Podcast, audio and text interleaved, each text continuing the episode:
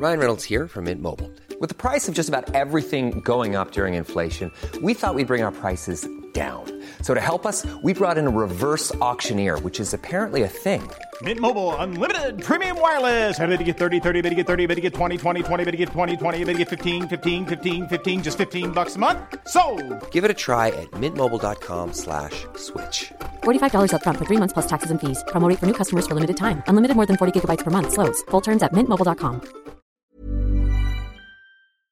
Heraldo Radio, la H se lee, se comparte, se ve y ahora también se escucha.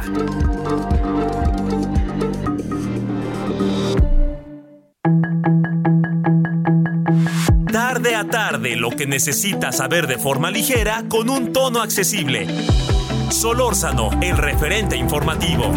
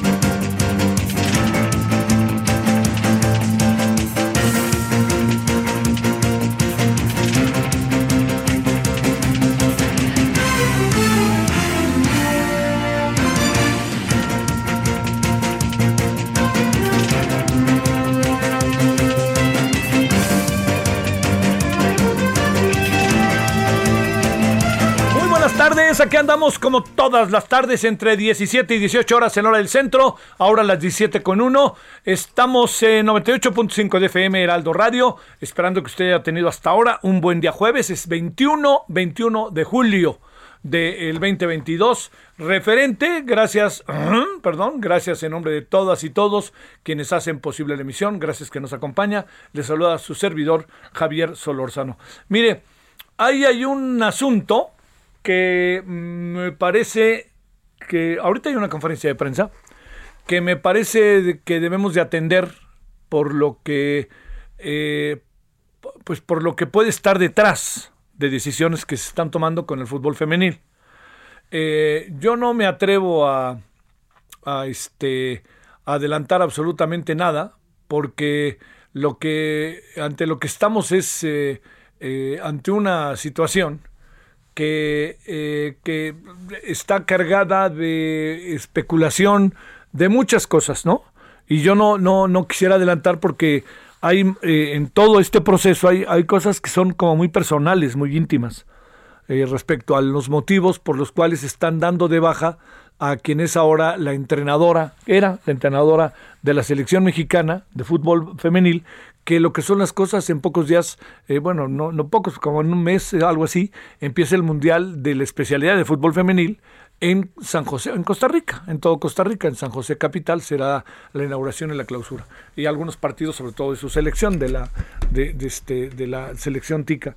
Entonces, este, en la medida en que vayan dándose las cosas, si a usted le parece, yo le voy informando de lo que se pueda saber. Pero eh, por lo pronto lo que sí le diría es que se tomó una decisión debido a una conducta inapropiada de quien es la entrenadora y su cuerpo técnico.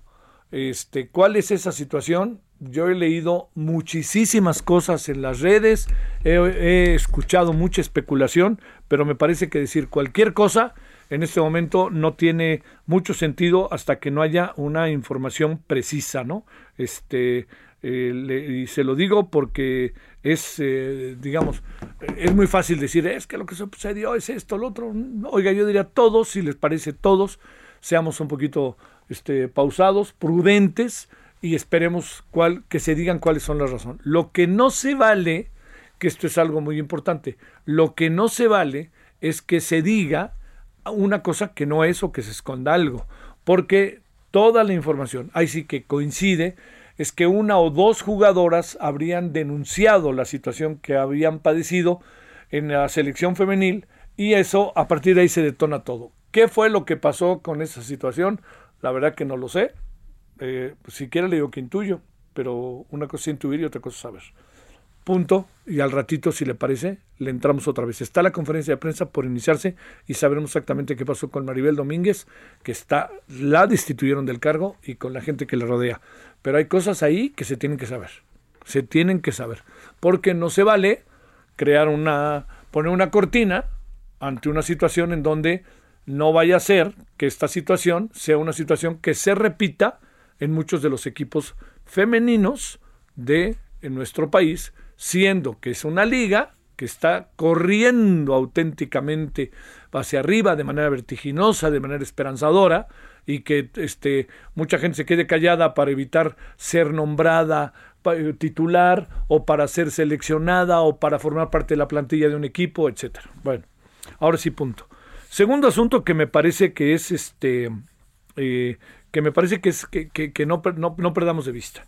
Eh, yo, sé que usted lo sabe, de qué tamaño va a ser el problema del TEMEC en cuanto a estas disputas que han, que han puesto en la mesa eh, tanto eh, el gobierno de Canadá como el gobierno de Estados Unidos, no lo sabemos. No lo sabemos porque es un asunto que lleva su tiempo. es evidente que hay este, consecuencias, digamos. Si las cosas salen bien libradas, aquí no pasó nada y listo. Pero sí le quiero decir que de que puede haber consecuencias, puede haber y muchas, y muchas. ¿Para quién puede ser consecuencia si de casualidad todas estas disputas nos son desfavorables como país? Olvídese del gobierno de López Obrador. Como país, si todo eso nos es desfavorable, este, las consecuencias que vamos a tener, créame que son este, eh, de, de carácter mayúscula. ¿Por qué? Porque hay, hay otros asuntos, no solamente está el que tiene que ver con la industria eléctrica, sino también algunos que van apareciendo que tienen que ver con el tema de los derechos laborales. A ver, eh, México tiene el derecho a ejercer su plena autonomía, soberanía, eso no está en duda. No lo pongamos en tela de juicio. Me parece que apelar a ello es un poco eh, más que este, más que tratar de explicar el problema en el que andamos, sino más bien me parece que lo que se trata, y créame, lo veo con mucha nitidez, es crear una cargada y crear condiciones de reflexión sobre lo que está pasando.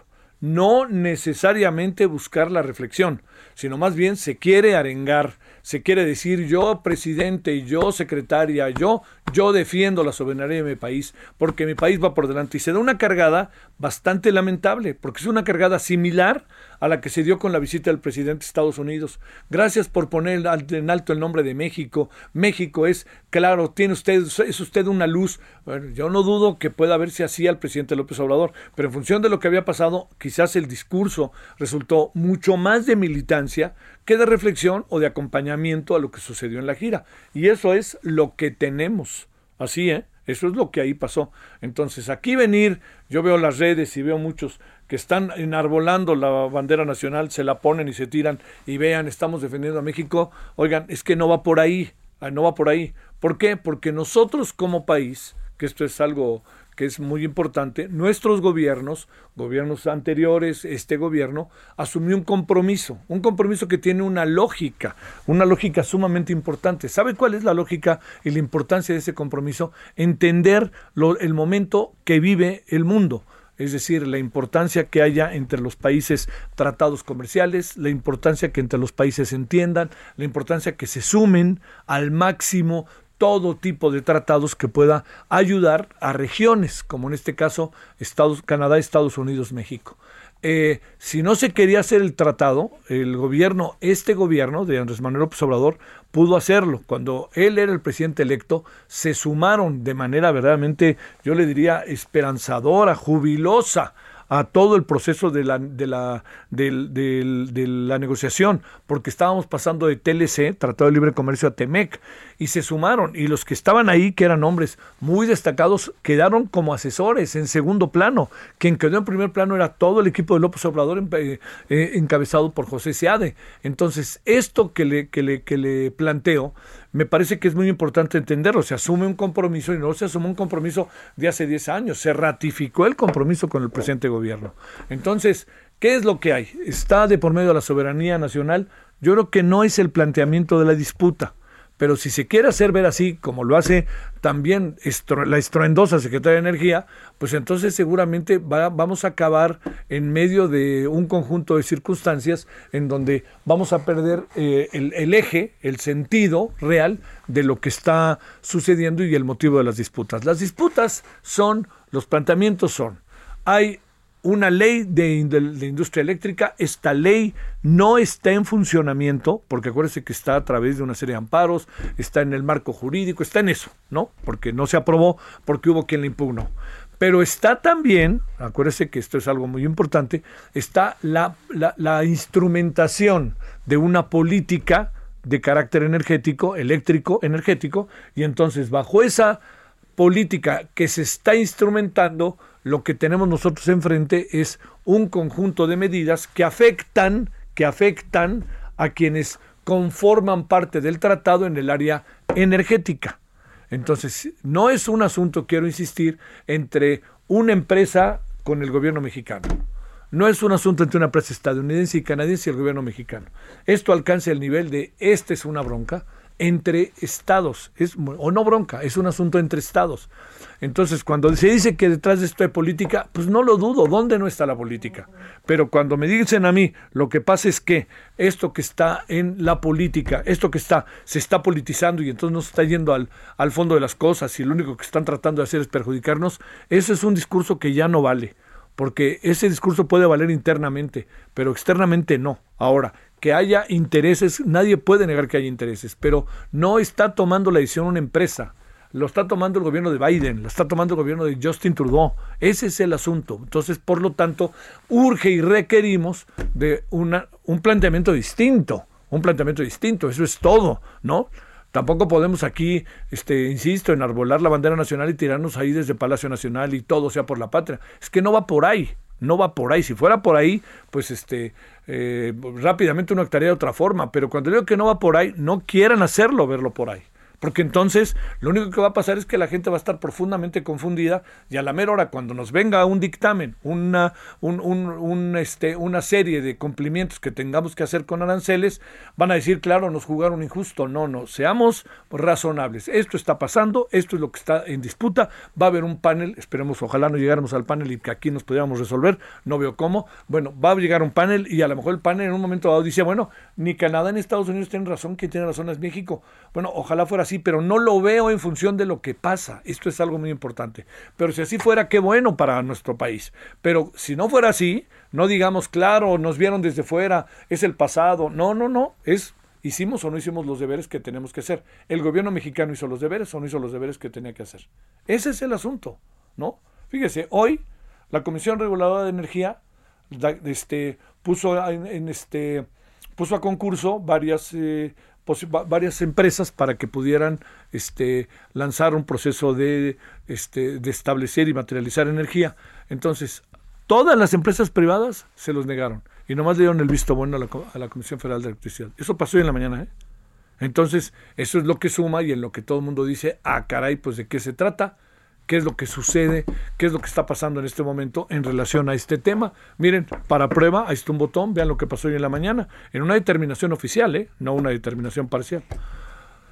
Bueno, ahí estamos, ahí estamos. Entonces, este punto y, y aparte, seguiremos con ello. Dos asuntos para para un asunto para cerrar. Estoy viendo que, yo no sé si sea la mejor decisión, pero Jaime Ordeales va a ser el director general de selecciones nacionales. No sé si sea lo indicado, y lo digo conociendo a Jaime, pero este no sé, hubiéramos hecho algo ahí diferente. ¿Quién se va al Cruz Azul? ¿Quién? ¿Sabe qué cosas escuché el día de hoy? Claro, en las redes, ¿no? Más bien leí. Quieren de vuelta a Álvaro Dávila. ¿Quiere que le diga una cosa? Voy a confesarlo. Total se vale, ¿no? Para que no lo diga.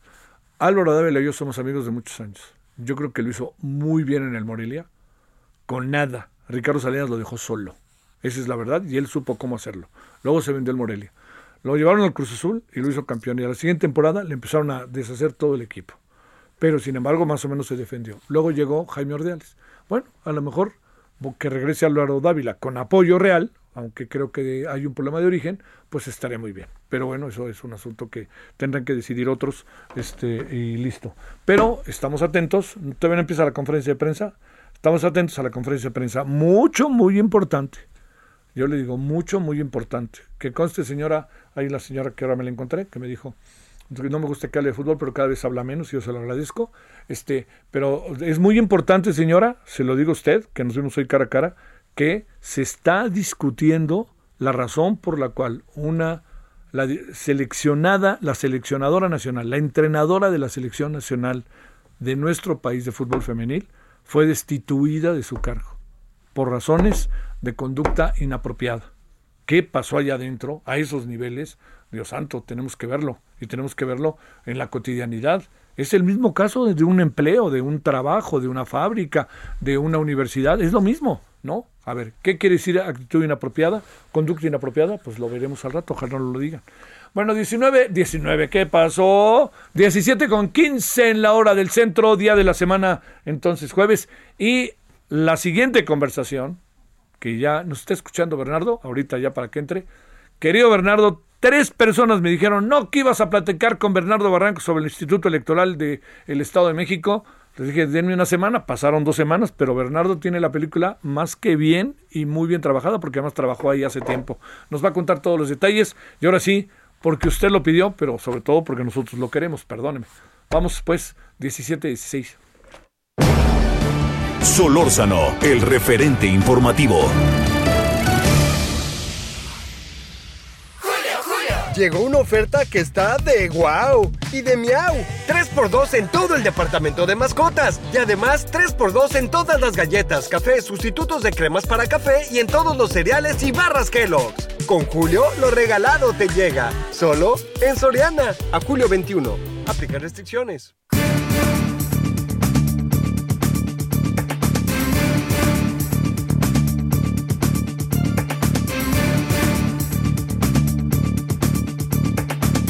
Bueno, las, las declaraciones, dice la señora Cloutier, ¿sabe qué dijo?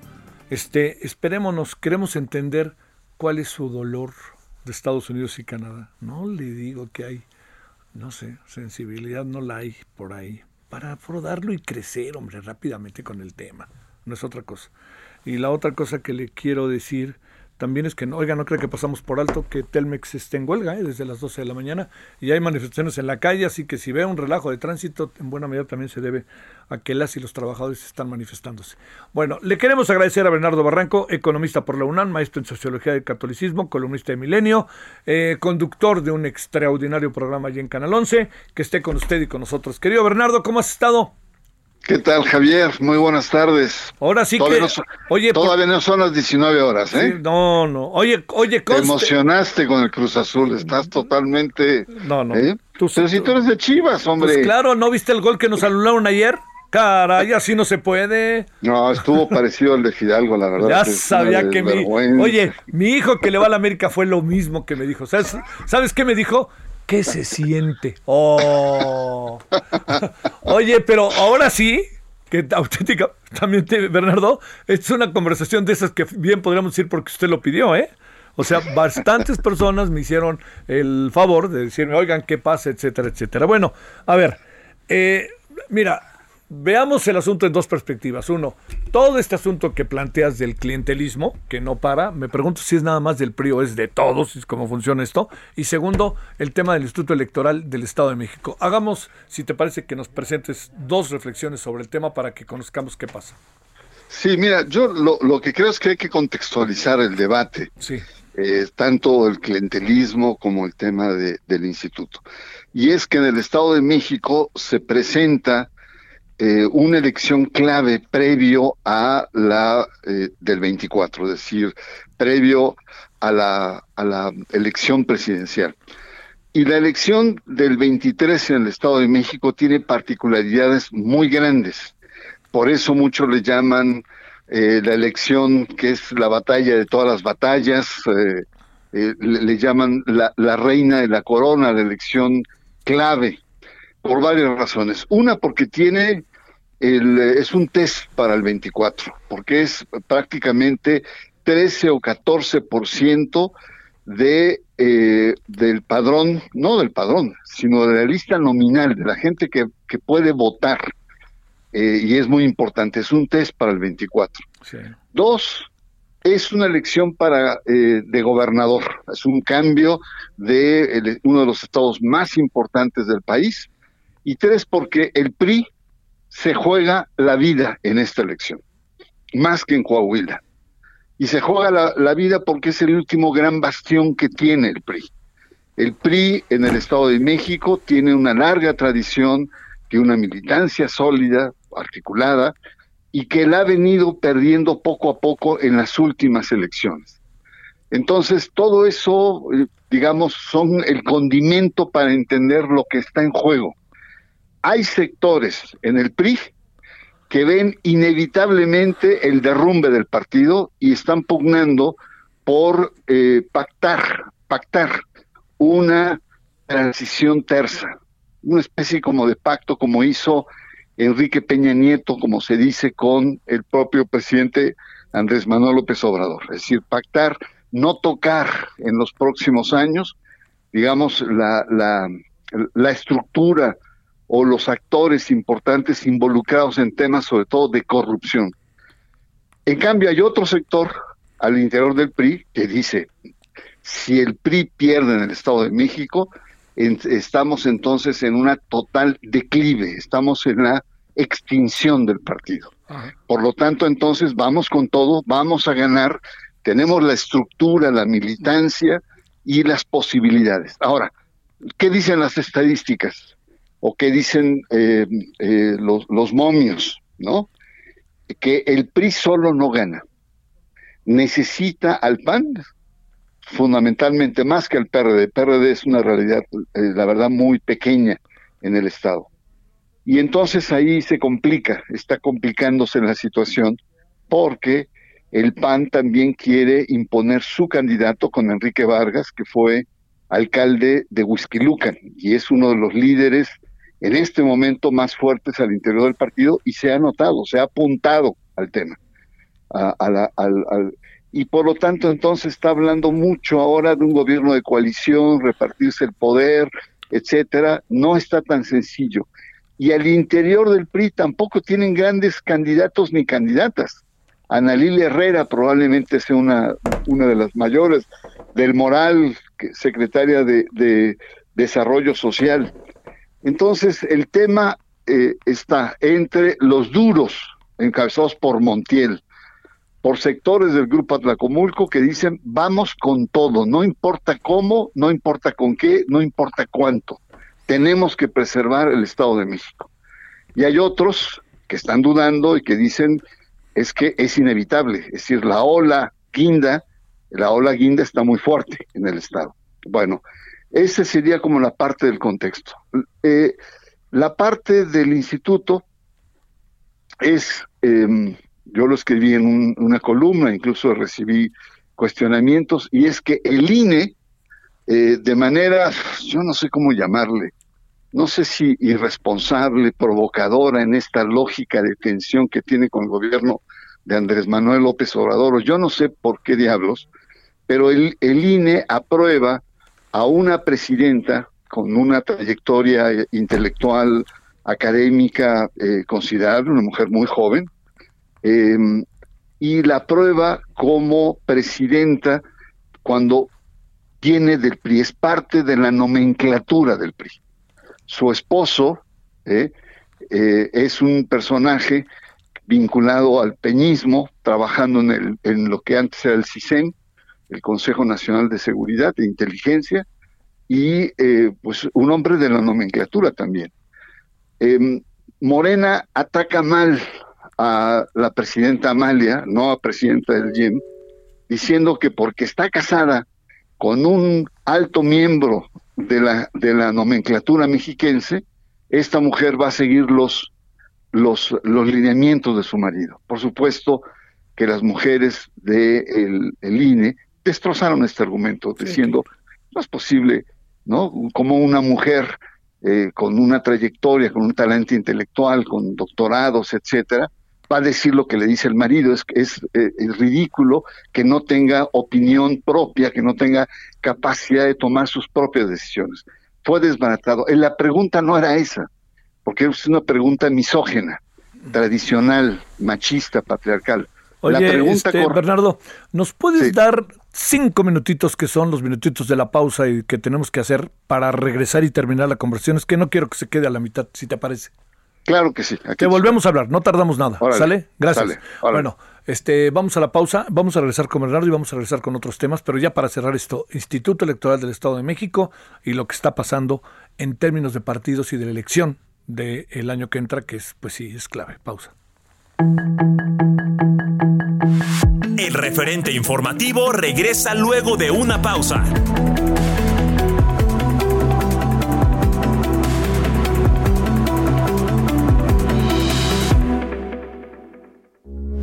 Heraldo Radio, con la H que sí suena y ahora también se escucha.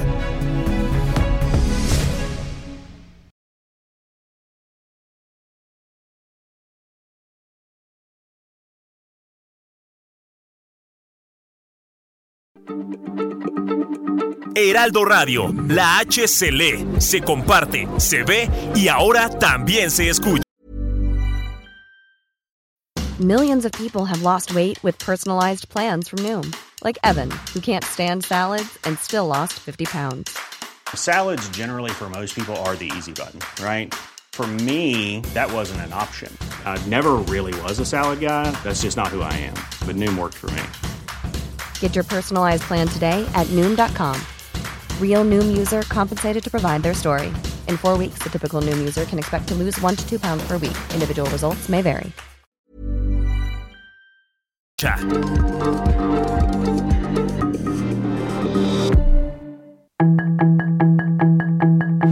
Estamos de regreso con el referente informativo.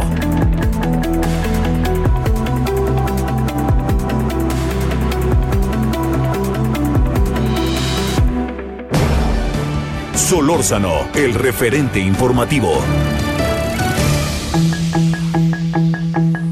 Esperamos sus comentarios y opiniones en Twitter en arroba Javier Solórzano. Javier Solórzano.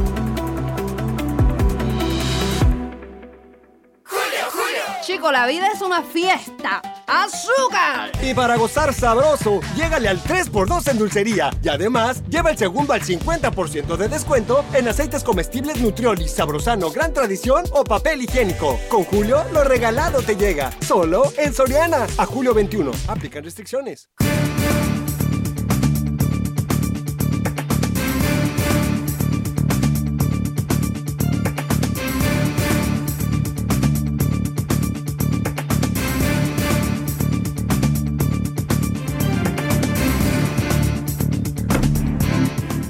Estamos, eh, estamos ya de regreso, 17.31. Vamos a concluir nuestra conversación con Bernardo Barranco. Eh, le cuento que estamos hablando, él nos dio todo el entorno respecto al proceso electoral del Estado de México, las correlaciones de fuerza, lo que puede hacer el PRI, lo que hacen los diferentes sectores del PRI, lo que está haciendo Morena, la fuerza de Morena, y estábamos entrando ya en el Instituto Electoral del Estado de México. Entonces, si te parece, Bernardo, ¿por qué no empezamos otra vez con cómo fue elegida la nueva presidenta del IEM y a partir de ahí qué fue lo que sucedió en, en, en una estrategia que apuntabas fallida de crítica por parte de Morena? Eh, sí, eh, esa crítica fue durante la elección que hizo el INE, los consejeros, que eligieron por unanimidad a Amalia Pulido, que es la actual presidenta por siete años del OPLE, que se llama YEM en el Estado de México, y que mm, eh, pues es la puerta de entrada. Yo estuve también ahí hace, pues qué sé yo, más de 10 años, eh, y a todas luces es la puerta de entrada a el poder en el Estado de México. En cualquier estado, el, Instituto Electoral eh, local juega un papel importante cuando son eh, elecciones para gobernatura. ¿Y por qué lo digo? Pues porque eh, en la elección anterior, eh, bueno, hay que decirlo también, históricamente el OPLE en el Estado de México ha estado en manos del PRI, ha estado en manos de la nomenclatura del poder en el Estado. El, hace eh, seis años, cuando se dirimía el proceso electoral eh, 2017, eh, el, el, el, partido fue, digo, el instituto fue omiso en muchos aspectos, en los programas sociales, eh, fue omiso en los actos anticipados de campaña, fue omiso en la violencia, una violencia muy, muy dura, muy extrema, fue una elección muy competida. Eh, en ese caso, no sé si recuerdes, las cabezas de cerdo que eran repartidas en las, en las eh, y llamadas telefónicas, amenazas, en fin, eh, fakes, news, en fin. El gran riesgo que, que se tiene es que hagan lo mismo. Y ya, ya está empezando. Hay una denuncia ya eh, mediática en que los diputados están repartiendo despensas, están repartiendo pintura, están repartiendo este, fertilizantes, etcétera, como antiguamente y como siempre se ha hecho y como todos los partidos lo han hecho. La diferencia es que en el caso del Estado de México maneja un presupuesto extraordinario. Eh, en el 2017, por ejemplo, hubo estudios de INCIDE eh, que está en manos de Clara Hutzitman, en donde decía en 2017 había más de 250 mil millones de pesos que se le otorgan al Estado de México, del cual el 60% va para programas sociales.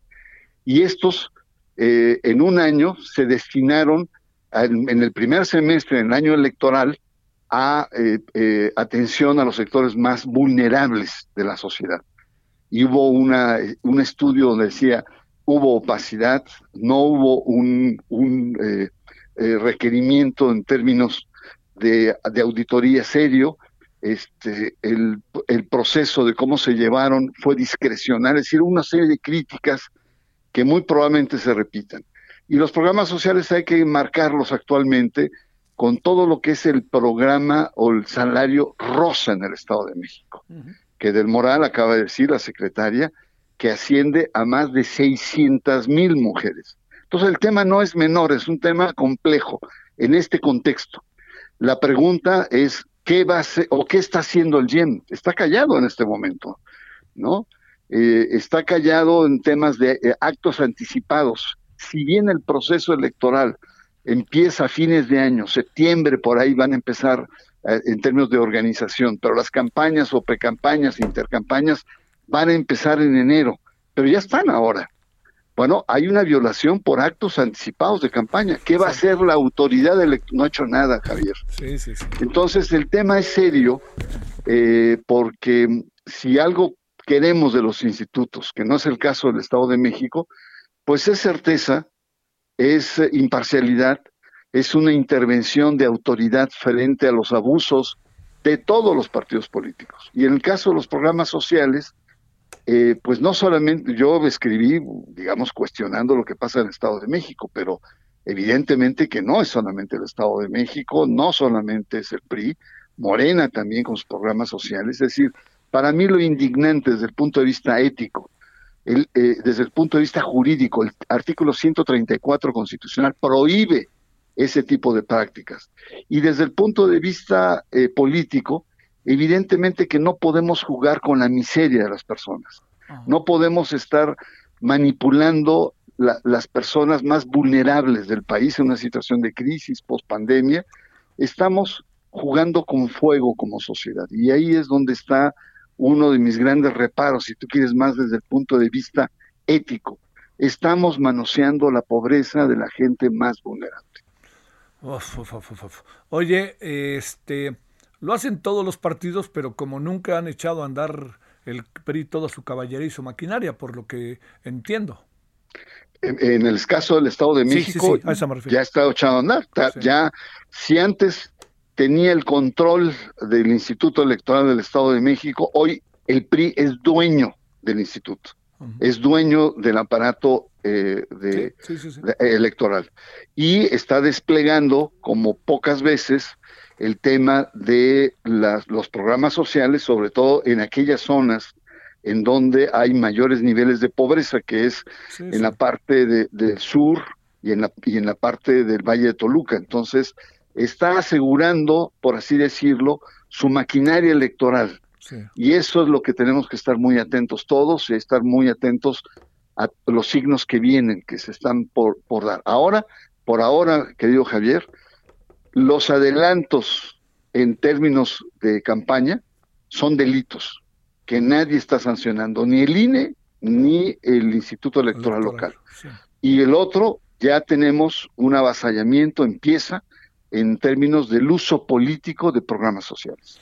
Eh, Eso ya son dos signos. Déjame preguntarte, entiendo que no es sencillo, ¿no? Este, pero parece como muy complicado que realmente Morena pierda la gubernatura, sea su candidata Delfina o no, y mira que Delfina no necesariamente es muy conocida y más que los otros, pero no necesariamente ha sido una eh, representante eh, digna en términos de su gestión en la Secretaría de Educación Pública, pero eso cuenta poco nada, está ahí el tema Texcoco, pero ella puede ganar, ¿no? Sí, puede. De hecho, ella ganó las elecciones del 17. Tuvo más votos que eh, Alfredo del Mazo. Lo que pasa es que Alfredo del Mazo ganó con 200 mil votos más que le otorgaron sus aliados, el Verde, el Encuentro Social y, y Nueva Alianza. Con eso ganó, pero en términos, eh, digamos, absolutos, Delfina... De, de partido a partido. De partido a partido, de candidato a candidato, Delfina ganó.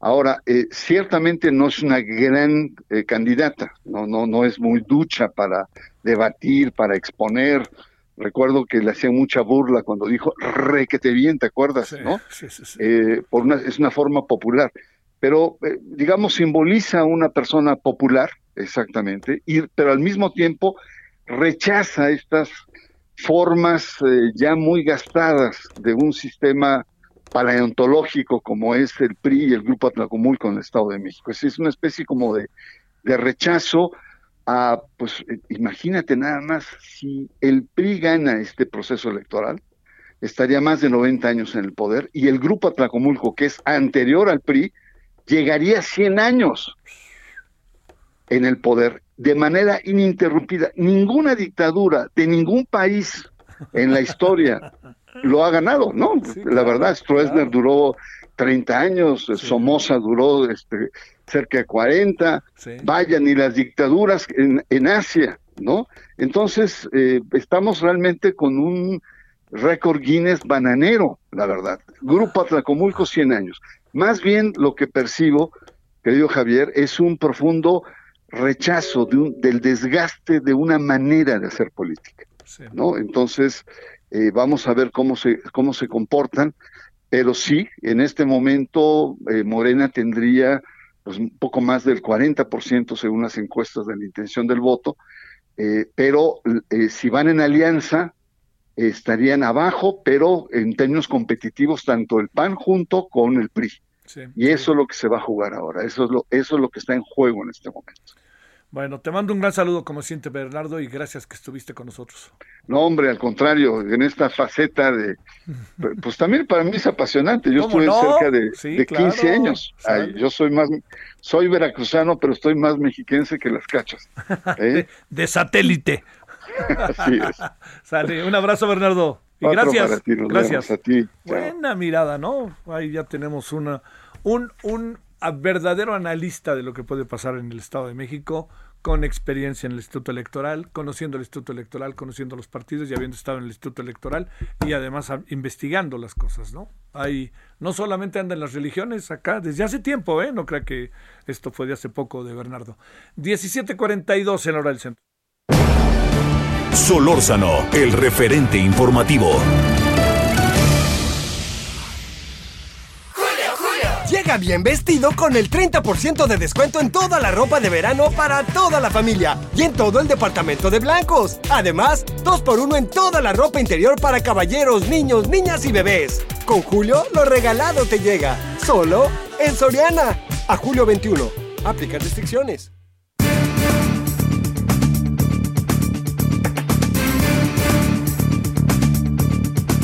33.600 nuevos casos de COVID, 115 muertes en las últimas 24 horas. No perdamos de vista, por favor, lo que está pasando. Jorge Sales Boyolí es especialista en Derecho Laboral y socio en Littler. Jorge, abogado, ¿cómo has estado? Gracias, buenas tardes. Hola Javier, buenas tardes, gusto en escucharte. El gusto es nuestro, gracias por tomar la llamada. ¿Qué está pasando en Telmex? ¿Por qué la huelga? ¿Por dónde andan las cosas? ¿Qué puede pasar? Pues mira, primero un comentario como un poco desde la periferia, ¿no? Del, del conflicto el día de hoy al mediodía estalló la huelga. Eh, hay que irse acostumbrando a, aquello que quizá hace varios eh, lustros no oímos, que es que las huelgas estallen. Durante los dos sexenios anteriores se estallaron menos de cinco huelgas y en este sexenio han estallado más o menos unas 20 huelgas. ¿no? Esto habla de un cambio ¿no? en, en, cómo, en cómo se está gestionando la política sindical que se convirtió en una olla de presión los sexenios anteriores y que hoy eh, está cambiando. Pero eh, viendo el caso Telmex con un poco más de mira telescópica, digamos, vale la pena mencionar eh, que se levantan varias interpretaciones o varias lecturas. La primera es, eh, no le faltan razón a ambas partes en un conflicto como el de Telmex, porque es un contrato eh, de, la, de la vieja guardia, Javier. Es un contrato que obedece a una realidad de país que ya no es la actual. Es un contrato colectivo en donde se firmó cuando Telmex era un monopolio, cuando Telmex era la única forma de comunicación, ¿no? Que hoy permiten hablar por teléfono y tantas cosas. Entonces es un contrato pues eh, pesado, farragoso, antiguo, y creo que a Telmex también le venía bien ya acabar con el fantasma de la huelga para poder reconfigurar una nueva relación laboral que responda a la realidad de lo que hoy necesitaría hacer Telmex, ¿no? Telmex tiene un contrato colectivo con pensiones parecidas a Pemex, por ejemplo, o a CFE, eh, cuando es una empresa privada. Entonces yo creo que un hombre tan estratégico como el ingeniero Edwin eh, seguramente eh, ven, ven la huelga una nueva oportunidad de, pues eso, como de un resurgimiento, de una forma diferente de gestionar la relación. Lectura un poco así al vuelo, digamos, ¿no? Desde, desde una visión. Y luego en lo jurídico, Javier, eh, pues estas huelgas, una vez que estallan, abren un periodo en donde se puede impugnar la huelga por alguna cuestión de forma y este proceso se llama una solicitud de eh, declaración de inexistencia de la huelga, ya sea porque no fue, eh, digamos, avalada por la mayoría de los trabajadores y entonces se puede impugnar, y hoy este procedimiento corresponderá a las autoridades laborales que, que se continúe eh, con él y después vendrá una determinación de si hay alguna salida económica a través de un arbitraje eh, que proponga una, una salida. Eh, todavía este procedimiento de huelga obedecerá a las viejas reglas en donde hay que esperar un arbitraje y, y distintas modalidades llama la atención porque por años eh, la relación de Telmex con el sindicato, el, poderoso sindicato del líder eh, Hernández Juárez, que, se volvió un líder sempiterno, repitiendo aquel patrón en el que llegan derrocando a líderes que se, que se han intentado hacer perennes y después ellos mismos se hacen perennes, ¿no? Que ha pasado en la política y ha pasado en la historia del sindicalismo. Resultó que por años fue una relación ejemplar, una buena relación entre sindicato y empresa, pero se ve que hoy la realidad impone necesidades diferentes, Javier. Oye, eh, parece ser que lo, donde está parado el asunto centralmente en términos laborales es en, el, en la exigencia de que se respete la jubilación para trabajadores de nuevo ingreso. ¿Esto técnicamente qué significa? Y estamos hablando de mucho dinero. No por ley tendría que respetarse la jubilación, nuevo ingreso o viejo ingreso, o laboralmente qué sucede en cuanto al derecho. Sí, efectivamente, el sindicato de Telmex y la compañía llevan mucho tiempo conversando sobre este tema. Eh, las jubilaciones que se pactaron hace más de 20 años eran jubilaciones que obedecían a otra realidad de de país y de tecnología. Eh, es lo que está pasando con muchos contratos colectivos de trabajo. El, el contrato colectivo, por ejemplo, del Seguro Social, en su momento el contrato colectivo de Aeroméxico, que se previeron unas pensiones pues que no consideraron lo que iba a pasar después. Por ejemplo, la expectativa de vida, que es mayor que antes, ¿no? Y entonces se vuelve un pasivo laboral eh, que termina siendo un lastre para las, para las compañías y que hoy se tiene que replantear y entonces es ahí donde está el conflicto. Yo creo que vale la pena también ver qué hicieron otras compañías. Aeroméxico, por ejemplo, lo que logró fue crear dos planes de jubilación, Javier. Los planes de jubilación de aquel grupo de trabajadores que ya tienen un derecho adquirido y que no nos podemos, déjame usar la palabra, cargar ese derecho adquirido, sino que hay que reconocer ese derecho y estacionó esas pensiones y creó un nuevo plan de pensiones para los que llegaban, para las nuevas generaciones, y eso le permitió, eh, digamos, eh, conciliar, por un lado, los derechos ya, eh, insisto, adquiridos, y por otro lado, crear un plan de pensiones más realista a, a una actividad eh, como la telefonía. Pensemos, por ejemplo, en la telefonía fija, Javier. Yo no sé en qué pasa cada cuando se contesta el teléfono fijo. Sí, sí, no, pues ahí está, pero ni quien lo use, ¿no? Como obsoleta, ¿no? Entonces creo que por ahí podría haber una salida. Oye, ¿ves la salida al corto plazo o no? Yo creo que sí, yo creo que va a haber una salida, me atrevería a decir al mediano, al mediano plazo. Eh, esto tómalo con todas las reservas del caso y con toda la subjetividad que pueda tener mi visión un poco desde afuera del conflicto, pero como especialista en materia laboral, yo creo que Telmex tenía que provocar esta huelga, acabar con el fantasma de la huelga, como para tocar fondo y entonces replantear una nueva relación laboral. Eso me hace pensar que entonces eh, puede haber una salida al corto plazo. Es un poco lo que pasó hace algunos años en la Universidad Iberoamericana, que estaba esa olla de presión de la huelga, la huelga, hasta que se tuvo que provocar para entonces eh, reconciliar a las partes y crear un, un pacto en donde haya una especie de concordia, ¿no? La palabra concordia etimológicamente significa pues como encontrar otra vez a los corazones, como volver a, a replantear, ¿no? Esa es un poco la lectura que nosotros vemos en, en, la firma y en lo personal, Javier. Te mando un gran saludo, abogado Jorge Sales Boyolí, especialista en Derecho Laboral y socio en Littler. Gracias, como siempre, Jorge. Gracias, muy buena tarde. Gracias. 17.50 en hora del centro.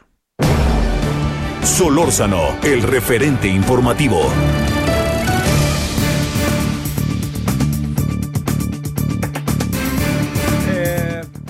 Debo decirle que la Federación Mexicana de Fútbol informa que ante una solicitud de investigación inmediata se abrió un proceso en contra de la señora Maribel Domínguez, de acuerdo con los protocolos internos establecidos para apoyar este proceso y garantizar su imparcialidad. Temporalmente se ha suspendido al cuerpo técnico de esta selección, lo dijo la Federación Mexicana de Fútbol hace ratito. Le recuerdo que, perdóneme, Domínguez hizo cargo del año pasado de la selección sub-20, calificó eh, y incluyó, por cierto, a el cambio a Mónica Vergara, que ya sabe el papelazo que hicieron, pues ni hablar, ni hablar, ni hablar. No lo digo en contra de ellos, sino está en muy, muy bajo momento nuestro honorable eh, fútbol mexicano en términos de selecciones. Bueno, este hay versión, perdón, hay versiones. Una de ellas es que fue acusada por una futbolista de abusos y acoso sexual y están en ese en ese entendimiento. O sea, cuando digo ese entendimiento, están precisamente en la búsqueda de, ¿no? Ver, investigar. Entonces la hacen un lado para investigarla ojalá respondan rápido a esta investigación porque crea un mal, mal ambiente. Bueno, eh, muy en breve le hemos pedido hoy en esta parte final a Leonardo Núñez, director de la Unidad de Investigación Aplicada de Mexicanos contra la Corrupción y la Impunidad, hablar de esto que es Compranet. ¿Qué ha pasado con Compranet? Está cerrado, pero sigue la transparencia, siguen, sabemos qué es lo que están invirtiendo, todo eso. Bueno, Leonardo, gracias. ¿Cómo has estado? ¿Qué tal, mi querido Javier? Como siempre, encantado de platicar Nosotros y gracias por tu tiempo. Te pregunto qué anda pasando con Compranet y se está están las cosas transparentes o ni, no tenemos la más pálida idea de lo que está pasando en las operaciones de gobierno. Desafortunadamente es lo segundo. Y esto es porque Compranet es la plataforma en la que se, desde 1996, es decir, desde hace 26 años, ahí se presentan los contratos de la mayor parte de la Administración Pública Federal. Y seguramente tú recordarás escándalos como el Toalla Gate de Vicente Fox, ¿no? O la estafa maestra del decenio anterior, o las empresas fantasma de Javier Duarte. Y todos y cada uno de estos casos involucran contratos que fueron utilizados de manera mañosa, pero que lo importante es que esos contratos aparecían en la plataforma de Compranet porque hay una obligación de transparentar las contrataciones del gobierno. Y lo que, lo que ha sucedido es que desde el 18 de julio se presentó un comunicado por parte de la Secretaría de Hacienda donde nos dicen que por causas ajenas a ellos y sin ninguna otra explicación adicional, la plataforma ha dejado de funcionar, ¿no? Después de 26 años y que por causas ajenas a la Secretaría entonces se suspende la transparencia de manera indefinida y además ellos usan una frase que es profundamente perturbadora, que es eh, invocando el principio jurídico de que a lo imposible nadie está obligado, la plataforma va a estar cerrada de manera indefinida. Y esto significa que no sabemos nada de lo que está eh, eh, pasando en estos seis días que hasta este momento han pasado y no hay una fecha de hasta cuándo va a estar funcionando esta plataforma. Bueno, le seguimos si te parece mañana. Claro que sí, claro que sí. Y solo para darte un datito de por qué esto es de profunda importancia. Venga. Cada minuto el gobierno contrata 2.7 millones de pesos y firma 429 contratos diarios. En los cinco minutitos que nosotros hemos hablado, se han gastado 13 millones de pesos, de los cuales no sabemos qué está pasando. Y ese contador va avanzando, va avanzando, va avanzando y estamos en total opacidad. Oye, Leonardo, ¿puede durar tanto tiempo ajustar una de estas pantallas y de estas máquinas o qué supones que pasa muy en breve? Pues esto es lo que nosotros nos preguntamos. No hay una explicación clara y los únicos que nos han dicho es que sucedió algo de carácter imprevisible, inevitable, irresistible e insuperable. Como si eh, hubiera explotado el paricutín en la Secretaría de Hacienda y eso hubiera provocado este accidente. Es que de verdad no hay una explicación de qué es lo que está sucediendo y precisamente es una plataforma que lleva 26 años operando y que en esta ocasión ¿no? Sin dar una explicación, está tirada desde hace seis días y no tenemos fecha de cuándo volveremos a saber qué está pasando con cómo el gobierno está usando nuestro dinero. Oye, no es cualquier cosa, como tú y yo lo sabemos, y además de repente ni modo que truene así de la nada una honorabilísima, este, una honorabilísima página. Bueno, gracias Leonardo. Encantado, mi querido Javier. gracias. Bueno, pásela bien. A este, a las 21 eh, horas en hora del centro estamos en la en televisión y por lo pronto todavía tarde. Adiós. Hasta aquí Solórzano, el referente informativo.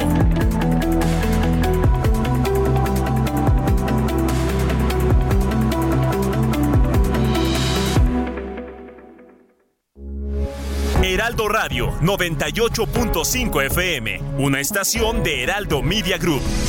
Transmitiendo desde Avenida Insurgente Sur 1271, Torre Carrachi, con 100.000 watts de potencia radiada. Heraldo Radio, la H que sí suena y ahora también se escucha. Planning for your next trip? Elevate your travel style with Quince. Quince has all the jet setting essentials you'll want for your next getaway, like European linen premium luggage options, buttery soft Italian leather bags, and so much more. And is all priced at 50 to 80% less than similar brands. Plus, Quince only works with factories that use safe and ethical manufacturing practices. Pack your bags with high-quality essentials you'll be wearing for vacations to come with Quince. Go to quince.com/pack for free shipping and 365-day returns.